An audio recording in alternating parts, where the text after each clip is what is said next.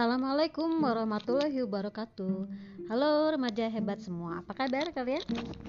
Semoga kalian semua sehat dan juga bahagia Dan tetap semangat ya Nah tidak terasa sekarang kita sudah mulai memasuki babak baru nih Kalian tahu nggak? Sekarang kan kita udah mulai um, melaksanakan PTM ya PTM terbatas Pembelajaran tatap muka Dengan uh, tentu saja belum semua ya.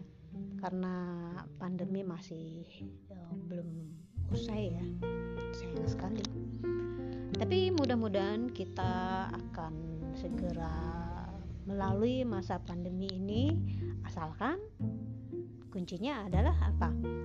Selalu taat protokol kesehatan memakai masker cuci tangan menjaga jarak menghindari kerumunan itu sebabnya kalau kalian memang mengaku kangen nih satu sama lain dengan temennya, dengan gurunya, dan mudah-mudahan ada juga ya yang kangen sama saya. nah, um, artinya kalau kalian memang merasa kangen untuk kita bisa uh, bercanda ya di sekolah seperti biasa, yuk taati prokesnya biar kita cepat-cepat bisa kembali ke dalam kondisi semula. Sehat. Eh, kita bisa melewati masa pandemi ini dan kita tentu saja terjaga kesehatannya. Pasti asik ya kalau misalnya kita ingat biasanya kita bisa berlari-lari saling berangkulan ya. Um, kemudian apa ya ngobrol bebas makan bareng tanpa ada masker. Itu sebabnya kita harus mentaati protokol kesehatan. Oke, okay, uh, eh, kalian uh, beberapa minggu yang lalu kita sudah bahas tentang masalah uh, apa tuh namanya um, rencana masa depan ya. Karena di kelas 9 itu kita memang harus sudah mulai menata masa depan kita mau ke mana. Kita pengennya jadi apa? Kalau sudah besar, saya pengen jadi apa? Saya pengen bekerja sebagai apa? Saya ingin menjadi youtuber. Saya pengen jadi seorang ahli komputer yang diakui ya. Kemudian saya pengen jadi koki atau sebagai seorang ilmuwan misalnya seorang dosen atau guru ya. Nah tentu saja kita kemarin sudah membahas tentang bagaimana faktor internal dan eksternal ya. Faktor internal masih paham ya masih ingat uh, tentang bakat keterangan minat dengan hobi kecerdasan uh, prestasi di bidang uh, mata pelajaran kepribadian. Sedangkan faktor eksternal itu faktor-faktor misalnya keinginan orang tua nih yang berbeda dengan kita. Misalnya saya pengen masuk ke perawatan. Orang tua pengennya kita masuk ke akuntansi itu kan beda ya. Nah gimana sih mengatasi hal itu? Nah kita bisa bicara kalau misalnya kita sudah punya data-data. Kita lebih memahami faktor internal kita dan faktor eksternal. Oke ya. Nah kemudian um, pada kali ini saya ingin membahas tentang salah satu faktor internal yang juga sangat-sangat penting ya uh, yaitu tentang kepribadianku, tentang bagaimana kepribadianku mempengaruhi pilihan karir. Ya, ada yang saya punya kepribadian tipenya adalah outdoor. Outdoor itu adalah um, jenis pekerjaan yang sifatnya di luar. Misalnya polisi lalu lintas, ya, kemudian uh, tukang cilok, tukang bakso, ya kemudian apalagi sih? Driver ojol ojek online. Itu adalah jenis pekerjaan yang outdoor sifatnya ya. Nah sedangkan tipe yang kedua adalah tipe indoor. Tipe indoor itu adalah yang bekerja di belakang meja. Misalnya sekretaris ADM misalnya eh, orang-orang yang bekerja di administrasi tata usaha di sekolah ya. Nah itu indoor sifatnya. Jadi eh, kalau misalnya saya tipenya outdoor tapi saya disimpan di jenis pekerjaan yang indoor. Itu eh, apa ya ke depannya itu ada saja ada masalah yang menyebabkan dia tidak nyaman bekerja. Kalau bekerja kan kita perlu kenyamanan betul tidak? Nah ada juga tipe yang uh, apa namanya 50-50 outdoor dan indoor. Ya nah itu. Nah kemudian selain tipe tipe outdoor dan indoor itu e, dalam soal kepribadian itu ada yang disebut ada aspek sosial pribadi dan e, kesehatan mental pengendalian pengendalian diri atau emosi kemudian juga ada yang disebut dengan daya tahan terhadap stres ya, oke okay. Baiklah kita akan bicara saya uh, pengen bicara tentang eh, aspek-aspek uh, profil kepribadian. Ada um, beberapa tipe kepri kepribadian. Kalau saya yang ingin saya bahas adalah uh, 16 uh, kepribadian. Ketipe kepribadian ya. Uh, yang pertama adalah kecenderungan akan kebutuhan untuk mencapai sesuatu su uh, secara sukses atau kebutuhan sukses untuk berprestasi menghadapi tantangan. Nah, yang kedua adalah um, kebutuhan untuk mengikuti dan melakukan ekspektasi tertentu untuk mengambil posisi mengalah dan merasa kurang mampu. Ya. Nah, Kemudian ada juga kecenderungan tentang kebutuhan untuk keteraturan atau terorganisasi. Ada nggak di antara kalian yang ngerasa, oh saya tuh orangnya selalu serba pengen teratur, terperinci, terorganisasi. Kalau belum direncanakan, saya nggak bisa bergerak, misalnya, ya. Nah, seperti itu. Ada yang seperti itu ya? Nah, oke. Okay uh, untuk hari ini saya akan hanya membahas sekitar lima saja. Minggu depan kita akan bahas uh, kelanjutannya ya. Oke, okay, yang uh, keempat yaitu adanya kebutuhan untuk menjadi pusat perhatian atau menonjolkan diri, keinginan dipuji ataupun pamer. Ya. Dan uh, yang kelima adalah kebutuhan untuk menjadi independen untuk tidak tergantung kepada orang lain. Oke, uh, saya akan jelaskan uh, dari kecenderungan ke satu sampai ke lima. Ya. Oke, yang tadi adalah kebutuhan untuk sukses. Kebutuhan sukses untuk mencapai sesuatu merupakan usaha seseorang untuk mencapai hasil kerja sebaik mungkin menyelesaikan tugas yang menuntut keterampilan dan usaha, kemudian mampu menghargai dan mengakui kekuasaan. Kemudian selain itu adalah mampu menyelesaikan tugas yang berarti mengerjakan tugas sulit yang menuntut kemampuan berpikir rasional dan baik dapat mengerjakan tugas dengan lebih baik dari orang lain. Senang menulis cerita dan drama. Ya. Nah, e, kalau misalnya kalian oh nih ini gue banget dong gitu.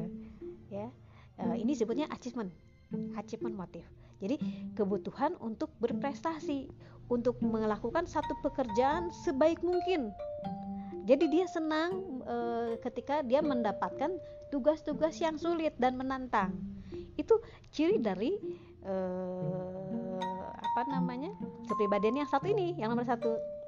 Oke selanjutnya Kepribadian yang keduanya adalah uh, kecenderungan untuk mengikuti atau melakukan ekspektasi, ekspektasi tertentu.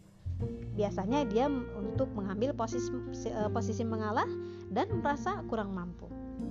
Nah, ciri uh, kepribadian seperti ini biasanya cenderung menerima pendapat orang lain, kemudian memahami hal yang dipikirkan orang lain, mengikuti perintah, dan mengerjakan sesuatu sesuai dengan harapan. Kemudian orang yang seperti ini cenderung memuji orang lain bahwa mereka dapat bekerja dengan baik, menerima kepemimpinan orang lain, kemudian senang membaca riwayat orang-orang besar, kemudian menyesuaikan diri pada adat dan kebiasaan. Uh, namun tipe kepribadian ini e, menentang kepada hal yang non konvensional jadi serta membiarkan orang lain untuk mengambil keputusan. Nah biasanya kalau orang-orang seperti ini biasanya kompro, uh, konformitas. Jadi konformitas apa ya? Uh, mengikuti mengikuti uh, omongan orang lain ya. Jadi mengikuti atau beradaptasi ya. Ah, nah oke. Okay. nah kita lanjutkan untuk yang kecenderungan yang ketiga yaitu kecenderungan terhadap keteraturan. Nah orang seperti ini uh, dia cenderung untuk uh, menyelesaikan tugas dan pekerjaan tuh rapi banget ya. Kemudian tersusun kemudian direncanakan. Jadi sebelum uh, ketika misalnya dia dia dapat misalnya dikasih PR nih misalnya PR uh, PR-nya misalnya uh, PR bahasa Indonesia nih misalnya ya. Um, apa namanya membuat uh, surat misalnya. Nah dia uh, direncanakan dulu nih. Nih kapan saya harus uh, baca uh, buku ini? Gimana saya cara cara mengerjakan uh, tugas bahasa Indonesia itu ya? Jadi um, dia sangat menyukai uh, keteraturan rapi bersih. Coba kalau misalnya kita lihat di kamar atau di uh, apa namanya di meja belajarnya itu rapi ya. Nah kemudian uh, kamarnya juga rapi. Dia sangat menyukai sesuatu hal yang sifatnya detail. Kemudian tercatat. Uh, kemudian apa ya um, segala sesuatu tuh dia uh, senangnya rapi aja gitu ya. Jadi nggak nggak suka dia berantakan. Kemudian menyusun rencana itu secara matang. Jadi misalnya oh uh, saya punya target nih. Saya dikasih tugas uh, PR matematika. PR matematika itu harus beres harus dikumpulin kapan? Hari apa? Jam berapa? Nah dia disusun rencananya. Apa dulu tuh yang yang yang uh, tugas yang harus segera disetorkan? Apa dulu yang tugas dia atau aktivitas dia yang paling penting dan mendesak buat dijalankan nah itu tipe yang ketiga tuh ya. Nah kemudian um, jadi dia punya untuk yang tipe yang ketiga itu dia punya target. Jadi uh, ciri khas dia itu dia pasti punya target lah ya. Oke yang kemudian yang keempat nih. Kecenderungan kepribadian yang keempat itu dia uh, ada ke, adanya kecenderungan untuk menjadi pusat perhatian menonjolkan diri pengen dipuji pamer ya.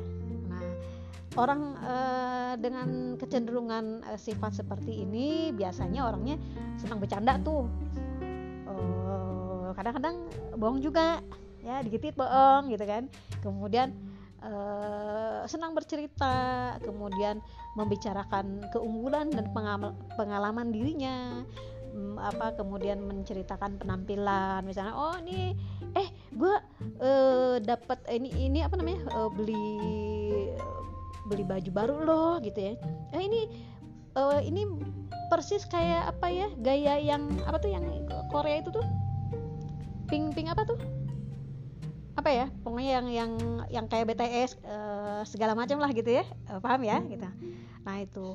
Jadi kemudian um, apa sering uh, menonjolkan dirinya gitu. Ya oh ini gue tuh punya ini eh gue gue tuh orangnya kayak gini gini gitu ya. Jadi seperti itu. Kemudian um, apa ya dia senang menggunakan kata-kata yang orang lain tidak mengerti gitu. Jadi eh, tidak mengerti maksudnya gitu. mengajukan pertanyaan agar orang lain yang ditanya tidak dapat menjawabnya jadi sombong dan pamer kelebihan dirinya biasanya orang seperti ini suka panasan ya Oke, okay. nah itu um, kecenderungan yang keempat dong. Oke, okay, sekarang yang terakhir untuk hari ini adalah kebutuhan untuk menjadi independen, tidak tergantung pada orang lain, jadi mandiri, ya. Nah, orang dalam kecenderungan uh, seperti ini, kepribadian ini adalah uh, biasanya dia mengerjakan sesuatu itu sebagaimana yang dia kehendaki. Jadi kuma aing weh, gitu kan? mandiri dalam mengambil keputusan. Jadi dia merasa bebas bekerja menurut kehendaknya. jadi bekerja tidak konvensional ya tidak konvensional tuh artinya tidak kaku lah gitu ya jadi um, apa lebih biasanya lebih lebih kreatif lah biasanya gitu. Kemudian uh, dia kecenderungannya juga menolak situasi jika orang lain mau melibatkan diri ya. Uh, melibatkan ini coba nih misalnya kita lagi asik kerja nih misalnya ya terus tiba-tiba orang ada yang pengen bantuin ya biasanya dia nggak mau gitu. Oh nggak usah gitu kan. Biarin gue aja gue juga bisa kok gitu kan. Nah kemudian mengerjakan sesuatu itu tanpa menghiraukan pendapat orang lain mengkritik orang-orang yang berkuasa kemudian menghindari tanggung jawab dan kewajiban. Ya. Nah ini uh, bisa dibilang ya uh, skor kalau istilah kami dari orang-orang psikologi skor moderat lebih baik lah gitu. Oke, jadi um, untuk hari ini cukup lima aja ya, karena kita ada beberapa jenis kepribadian dan kita juga um, apa ya, um, tidak hanya fokus ke salah satu profil kepribadian. Kenapa? Karena masing-masing uh, orang individu itu di setiap uh, individu ya uh, satu orang itu pasti memiliki um, apa ya istilahnya uh, racikan atau campuran atau berbagai modifikasi dari uh, komposisi dari beberapa aspek kepribadian itu. Ya. Nah um, jadi misalnya uh, ada orang yang uh, kebutuhan independennya misalnya uh, levelnya 5 misalnya ya.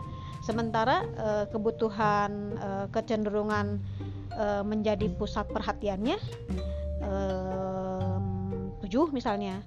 Tapi dia punya skor yang rendah uh, dalam hal keteraturan. Ya jadi orangnya dia acak-acakan banget ya. Nah kemudian ada juga yang um, apa ya uh, kecenderungan uh, kebutuhan untuk berprestasinya itu tinggi gitu.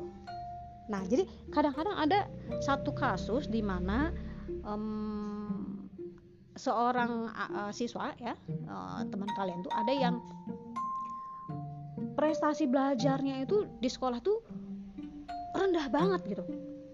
Padahal ketika dites ketika ditelusuri ya um, apa namanya uh, IQ-nya IQ-nya itu sebenarnya tinggi gitu. What happened? Ayah naon kan gitu ya. Nah itu kita telusuri dari dari dari bukan hanya sekedar dari aspek uh, kecerdasan saja tapi kita lihat oh ternyata ini ada something wrong yang harus di uh, up di uh, perbaiki ya lebih ditingkatkan dalam aspek aspek kepribadiannya Nah, itulah fungsinya kenapa ada guru BK di sekolah. Ya, karena kalian bisa berkonsultasi tentang oh iya Bu, saya punya kepribadian saya itu seperti ini. Saya kok rasanya kok um, apa namanya banyak sekali uh, keluhan ketidaknyamanan, ada beban psikologi seperti itu ya. Jadi ketika kalian ada uh, yang lain menawarkan ya oh ini ayo uh, uh, apa namanya uh, psikotes di uh, apa di lembaga kami gitu nah itu tidak akan ada gunanya kalau misalnya tidak dikonsultasikan kepada guru BK karena nanti apa nanti hasil-hasil kepribadian, penelusuran kepribadian dan e, minat dan bakat itu akan dimasukkan ke dalam yang namanya rekomendasi peminatan. Dan rekomendasi peminatan itu adalah salah satu yang akan kalian bawa ke sekolah lanjutan. Oke. Okay guys uh, remaja hebat semua mungkin untuk hari ini cukup sekian dulu ya Oke, nanti minggu depan kita masih akan berbicara uh, lima lagi tentang uh, profil kepribadian yang perlu kalian ketahui sehingga kalian bisa lebih mengenal diri kalian secara pribadi luar dan dalam. Oke. Oke, sampai sini juga ya. Uh, terima kasih kalian sudah menyimak. Jangan lupa uh, kalian sertakan bukti untuk mengikuti konseling ya. Oke, assalamualaikum warahmatullahi wabarakatuh.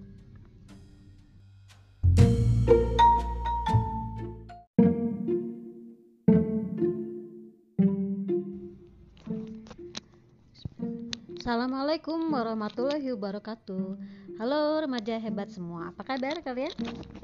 Semoga kalian semua sehat dan juga bahagia Dan tetap semangat ya Nah tidak terasa sekarang kita sudah mulai memasuki babak baru nih. Kalian tahu nggak? Sekarang kan kita udah mulai um, melaksanakan PTM ya. PTM terbatas Pembelajaran tatap muka Dengan uh, tentu saja belum semua ya. Karena pandemi masih ya, belum usai ya. Sayang sekali.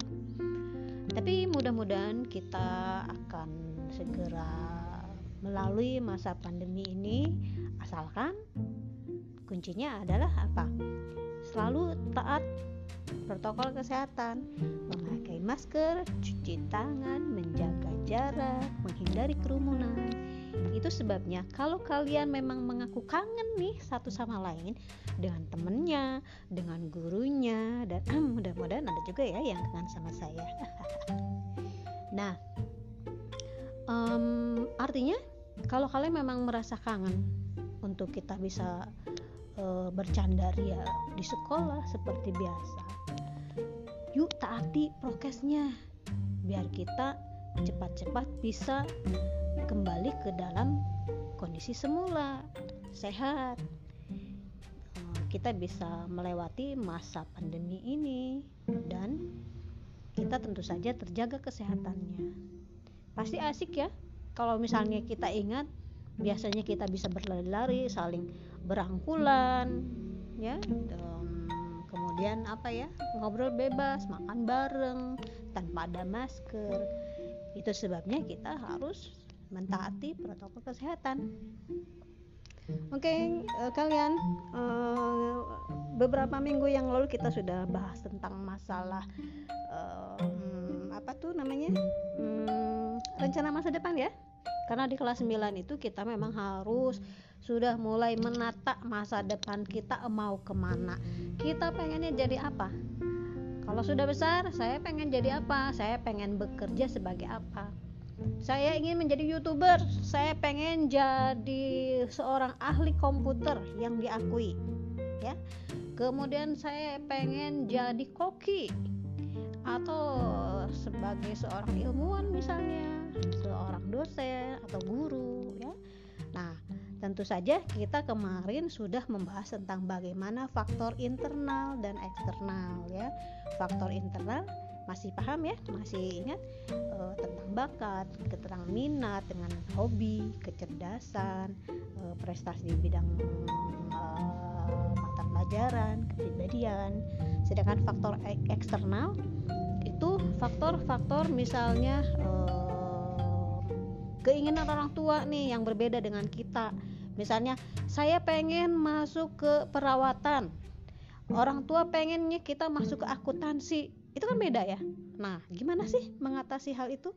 Nah kita bisa bicara kalau misalnya kita sudah punya data-data.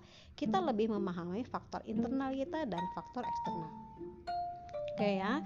Nah kemudian um, pada kali ini saya ingin membahas tentang salah satu faktor internal yang juga sangat-sangat penting ya uh, yaitu tentang kepribadianku, tentang bagaimana kepribadianku mempengaruhi pilihan karir. Ya, ada yang saya punya kepribadian tipenya adalah outdoor. Outdoor itu adalah um, jenis pekerjaan yang sifatnya di luar. Misalnya polisi lalu lintas, ya, kemudian uh, tukang cilok, tukang bakso, ya. Kemudian apalagi sih? Driver ojol ojek online. Itu adalah jenis pekerjaan yang outdoor sifatnya ya. Nah sedangkan tipe yang kedua adalah tipe indoor. Tipe indoor itu adalah yang bekerja di belakang meja. Misalnya sekretaris ADM misalnya eh, orang-orang yang bekerja di administrasi tata usaha di sekolah ya. Nah itu indoor sifatnya. Jadi eh, kalau misalnya saya tipenya outdoor tapi saya disimpan di jenis pekerjaan yang indoor itu eh, apa ya ke depannya itu ada saja ada masalah yang menyebabkan dia tidak nyaman bekerja. Kalau bekerja kan kita perlu kenyamanan betul tidak? Nah ada juga tipe yang eh, apa namanya 50-50 outdoor dan indoor. Ya? Nah itu. Nah kemudian selain tipe-tipe outdoor dan indoor itu e, dalam soal kepribadian itu ada yang disebut ada aspek sosial pribadi dan e, kesehatan mental pengendalian pengendalian diri atau emosi. Kemudian juga ada yang disebut dengan daya tahan terhadap stres. Ya, oke. Baiklah kita akan bicara saya e, pengen bicara tentang aspek-aspek profil kepribadian. Ada um, beberapa tipe kepribadian. Kalau saya yang ingin saya bahas adalah uh, 16 uh, kepribadian. Ketipe kepribadian ya.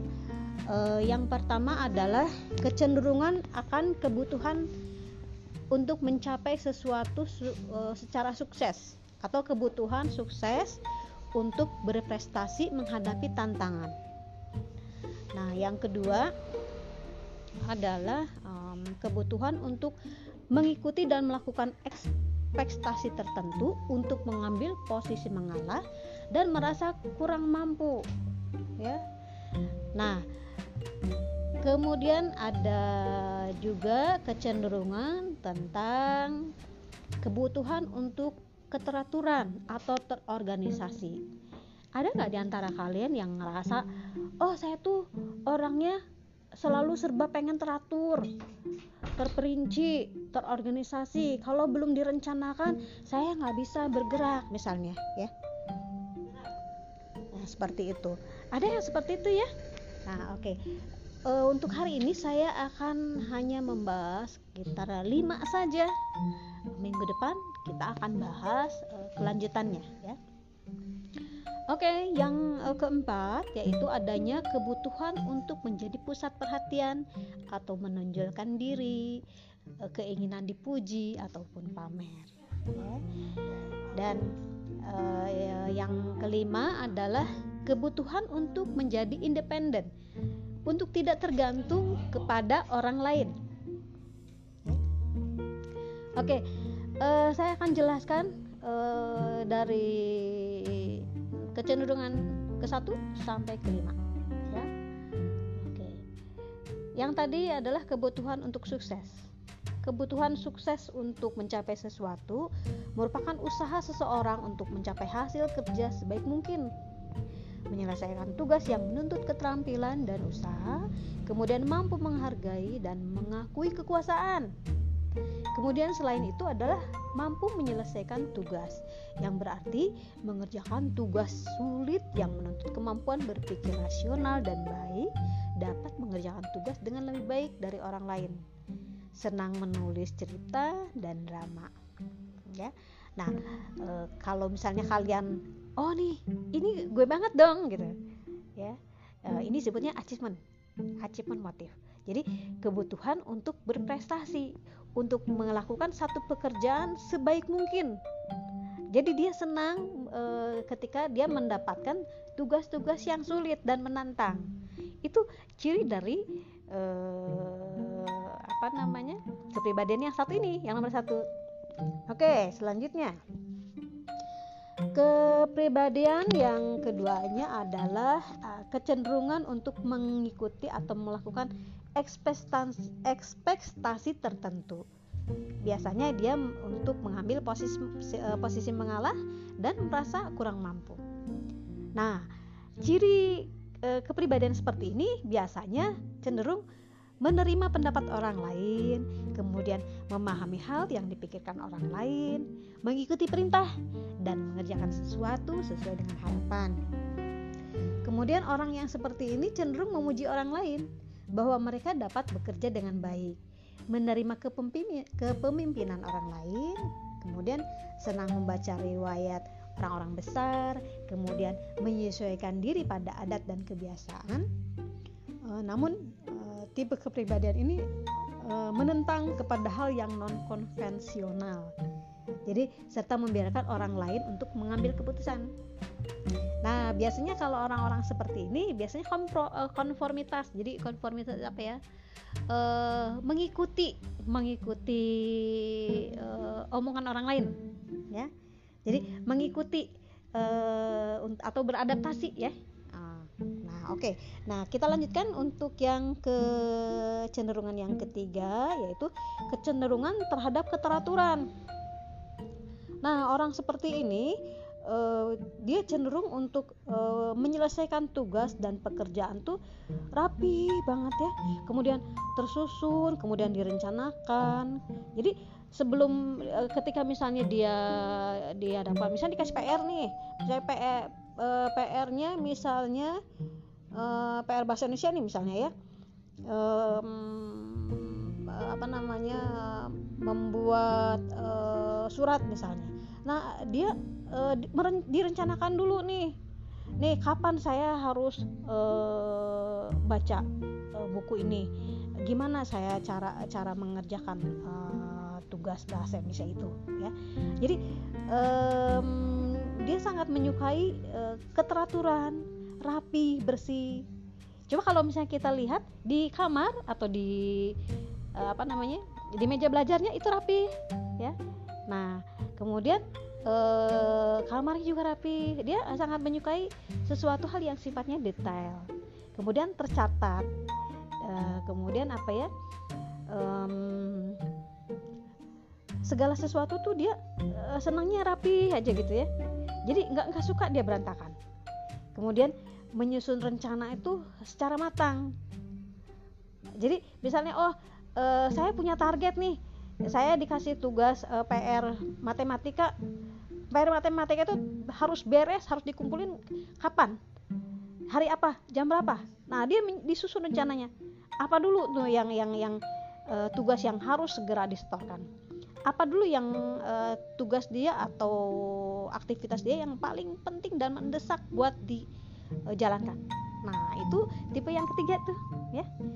Nah, kemudian um, jadi dia punya untuk yang tipe yang ketiga itu dia punya target. Jadi uh, ciri khas dia itu dia pasti punya target lah, ya.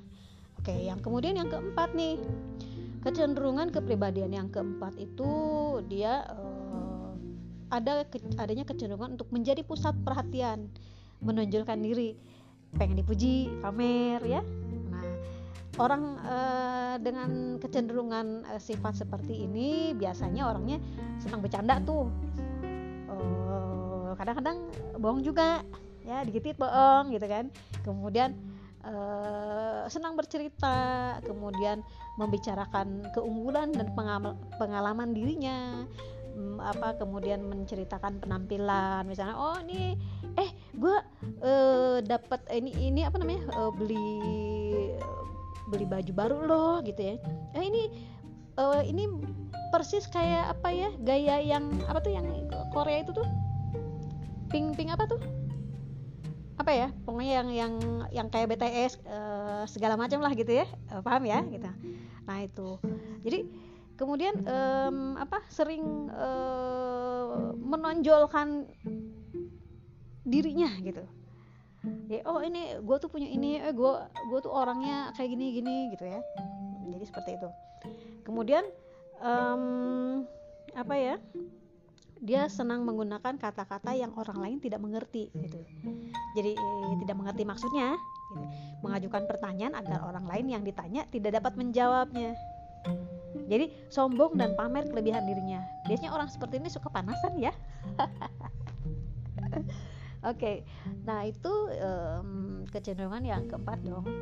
Oke okay, sekarang yang terakhir untuk hari ini adalah kebutuhan untuk menjadi independen.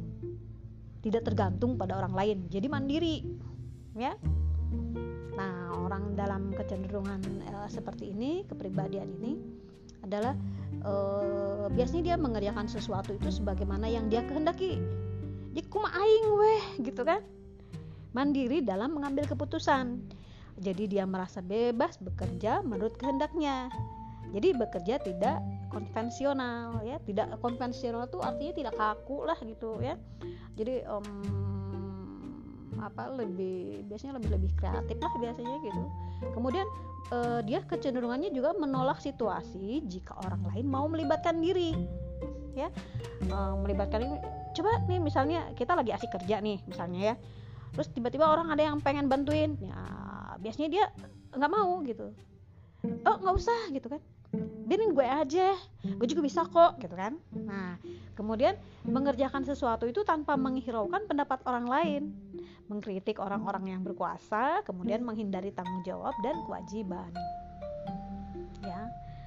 Nah ini uh, bisa dibilang ya uh, skor kalau istilah kami dari orang-orang psikologi skor moderat lebih baik lah gitu Oke, jadi um, untuk hari ini cukup lima aja ya, karena kita ada beberapa jenis kepribadian dan kita juga um, apa ya, um, tidak hanya fokus ke salah satu profil kepribadian. Kenapa? Karena masing-masing uh, orang individu itu di setiap uh, individu ya uh, satu orang itu pasti memiliki um, apa ya istilahnya uh, racikan atau campuran atau berbagai modifikasi dari uh, komposisi dari beberapa aspek kepribadian itu ya nah um, jadi misalnya uh, ada orang yang uh, kebutuhan independennya misalnya uh, levelnya 5 misalnya ya. Sementara uh, kebutuhan uh, kecenderungan uh, menjadi pusat perhatiannya tujuh misalnya. Tapi dia punya skor yang rendah uh, dalam hal keteraturan ya jadi orangnya dia acak-acakan banget ya nah kemudian ada juga yang um, apa ya uh, kecenderungan uh, kebutuhan untuk berprestasinya itu tinggi gitu. Nah, jadi kadang-kadang ada satu kasus di mana um, seorang uh, siswa ya uh, teman kalian tuh ada yang prestasi belajarnya itu di sekolah tuh rendah banget gitu. Padahal ketika dites, ketika ditelusuri, ya um, apa namanya uh, IQ-nya, IQ-nya itu sebenarnya tinggi gitu. What happened? Ayah naon kan gitu ya. Nah itu kita telusuri dari dari dari bukan hanya sekedar dari aspek uh, kecerdasan saja tapi kita lihat oh ternyata ini ada something wrong yang harus di uh, up di uh, perbaiki ya lebih ditingkatkan dalam aspek aspek kepribadiannya Nah, itulah fungsinya kenapa ada guru BK di sekolah. Ya, karena kalian bisa berkonsultasi tentang oh iya Bu, saya punya kepribadian saya itu seperti ini. Saya kok rasanya kok um, apa namanya banyak sekali uh, keluhan ketidaknyamanan, ada beban psikologi seperti itu ya. Jadi ketika kalian ada uh, yang lain menawarkan ya oh ini ayo uh, uh, apa namanya uh, psikotes di uh, apa di lembaga kami gitu. Nah itu tidak akan ada gunanya kalau misalnya tidak dikonsultasikan kepada guru BK karena nanti apa nanti hasil-hasil kepribadian, penelusuran kepribadian dan e, minat dan bakat itu akan dimasukkan ke dalam yang namanya rekomendasi peminatan. Dan rekomendasi peminatan itu adalah salah satu yang akan kalian bawa ke sekolah lanjutan. Oke, okay, guys, uh, remaja hebat semua. Mungkin untuk hari ini cukup sekian dulu ya. Oke, nanti minggu depan kita masih akan berbicara uh, lima lagi tentang uh, profil kepribadian yang perlu kalian ketahui sehingga kalian bisa lebih mengenal diri kalian secara pribadi luar dan dalam. Oke. Oke, sampai sini juga ya. Uh, terima kasih kalian sudah menyimak. Jangan lupa uh, kalian sertakan bukti untuk mengikuti konseling ya. Oke, assalamualaikum warahmatullahi wabarakatuh.